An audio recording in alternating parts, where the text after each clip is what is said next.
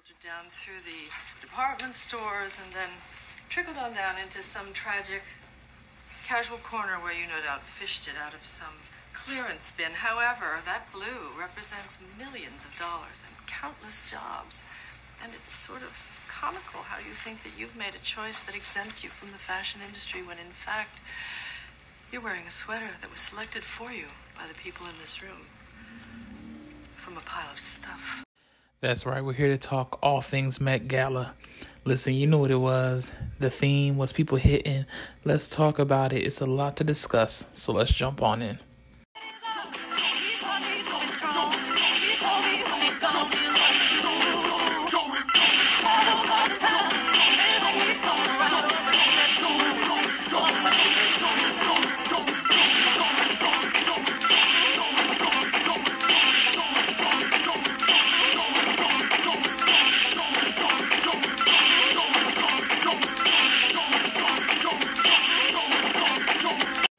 Well, how did we get here? You say, let's journey back in time.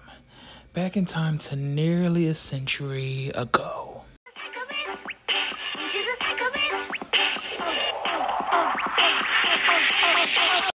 Theater producer Irene Lewisohn and stage designer Aline Bernstein devised what would become the foundation of the Met's Costume Institute Holdings, a collection of costumes that theater designers could look to for inspiration.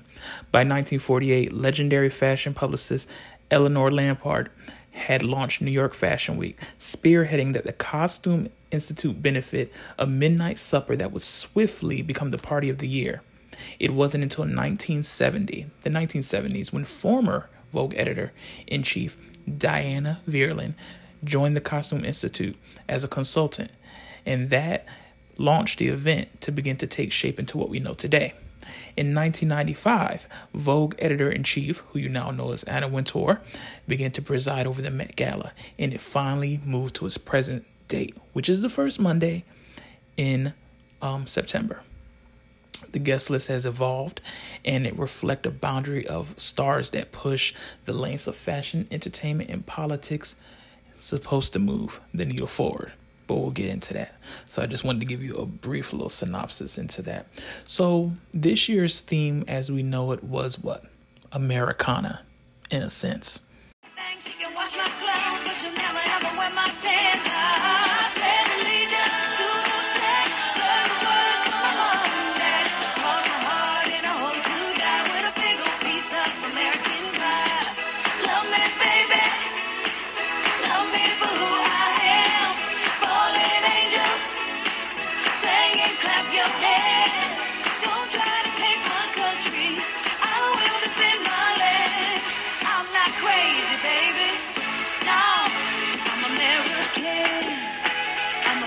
And excuse me, it's supposed to be the first Monday in May, but COVID, things change, you know, blah, blah, blah. So this year's theme was 2021 in America, a lexicon of fashion, right? There were so many things that I think that we, well, I'll speak for me, was excited to see because when you think of being in America, a lexicon of fashion, you think of so many iconic fits, not just designers, but fits in styles in not just the African American zeitgeist, but in the world, you know, zeitgeist, but strictly American because that's what they want, right? We have iconic looks, you know, that go back, oh man, you know, ever since it's just it's crazy the things that we've been able to come together and do. Um, my favorite era of fashion for black people is the 70s classic, crisp froze, um, hems, bell bottoms, tight knit patterns, leather, lo- like.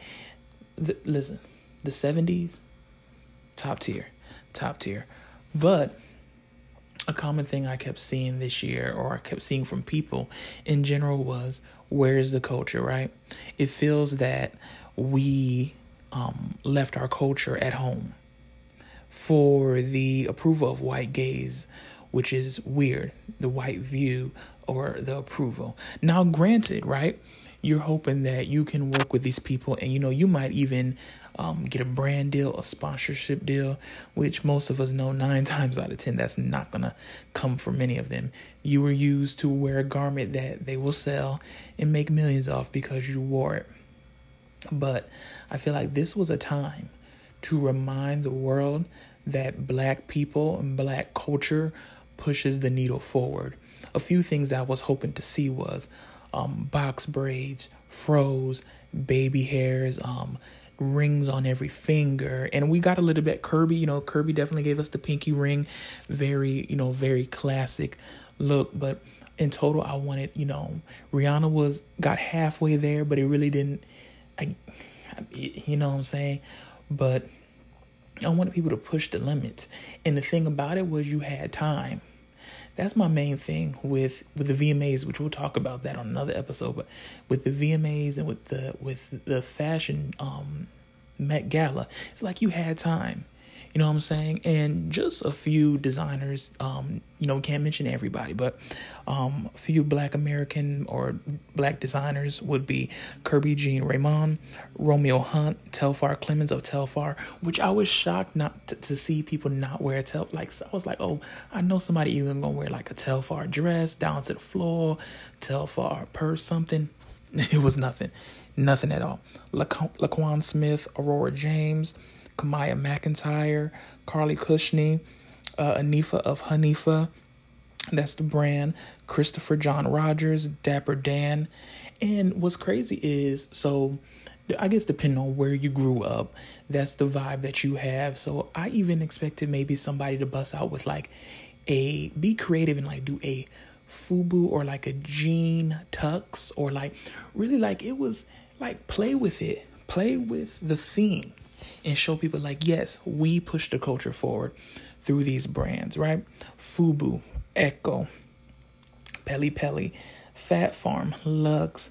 You could I, I expected someone to even do like a Timberland Hill moment. Remember like when Mariah Carey wore those Timberland Hill heels or when people was wearing jersey dresses like Karl Kani, Girbaud, like it was so many options, and it didn't necessarily even have to be because I'm not a person who believes like, oh, you know what, you, you know, it can be black adjacent. And there have been brands that we have picked up and ran with. Remember Aaliyah, Tommy Hilfiger campaign? Like there were so many nods that could have been made to black culture that weren't made. And it got me thinking that what is the real issue here, right? Because every day we have these black celebrities who push like, oh, black excellence, let's support black people, la la la la la la la la la. And we'll discuss that later about how this is why I feel like why black why HBCU struggle even though we have so many black famous people. The Met Gala showed you exactly that. Because when given the opportunity to push black culture forward, people just don't do it. They just don't do it. And then if you ever call them to the carpet, they're like, well, don't be judging me about that one moment because I donate this and I do this. And I, that's not what I'm talking about. That's not what we're talking about. We're talking about when the spotlight is on you at this grand moment where all eyes are on you, cameras flashing. You chose to wear a designer that's not only um not that wasn't not only not American, non-black, and pushing another brand, another vibe into the stratosphere and basically saying that black culture is not a part of the lexicon, which it is. You know, if you go listen to our previous episode, The Hype, right? We had all those people, diver, a diverse group of people, right? And who won? A white guy. And that's that's showing you that you might think you know streetwear, but we gonna show you that this white guy, he's better than you with these basic designs. And that's my issue. See, it all comes full circle. I know sometimes y'all think, you know what, you know what are we talking about? But you see how it's all coming full circle. It all is coming full circle. I was just hoping that someone, you know, luckily, like I said, Kerby wore his own brand, but I was just hoping like someone's gonna push the needle forward. Someone's gonna do this and really show the things that you know that we do, the style that we have, you know, the creativeness, you know what I'm saying? And it just didn't happen. And I was shocked to see it.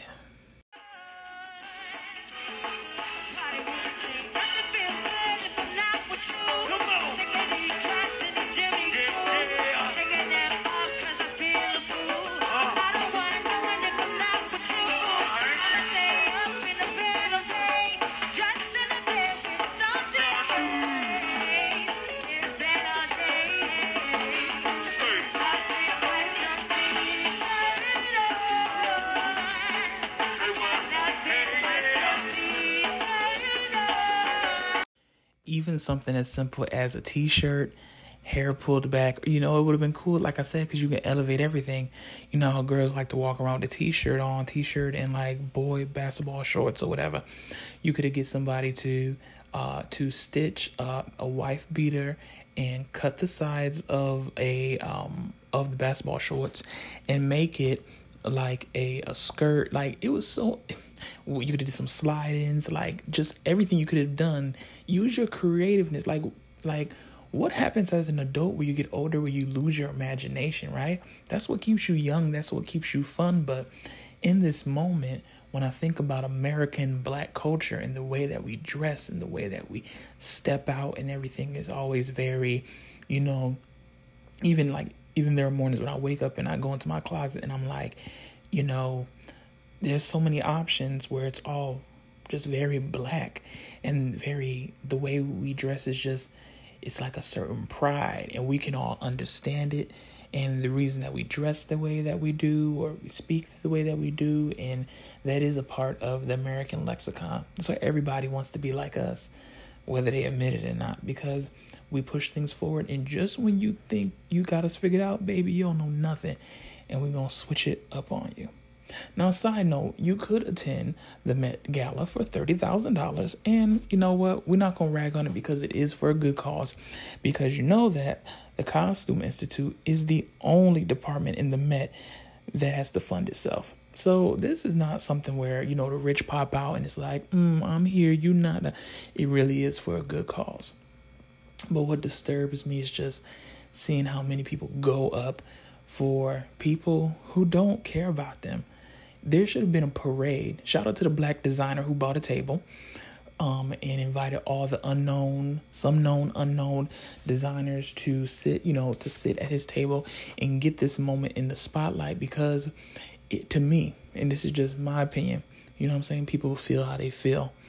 But it should have been a parade of non-stop known and unknown black designers, black people, and the reason I say black people is because we have to get out of this mindset of thinking that other people that we're in their mind where they think of like, yes, this would be a great moment for me who's non-black to wear a black designer. Like some people just don't think like that.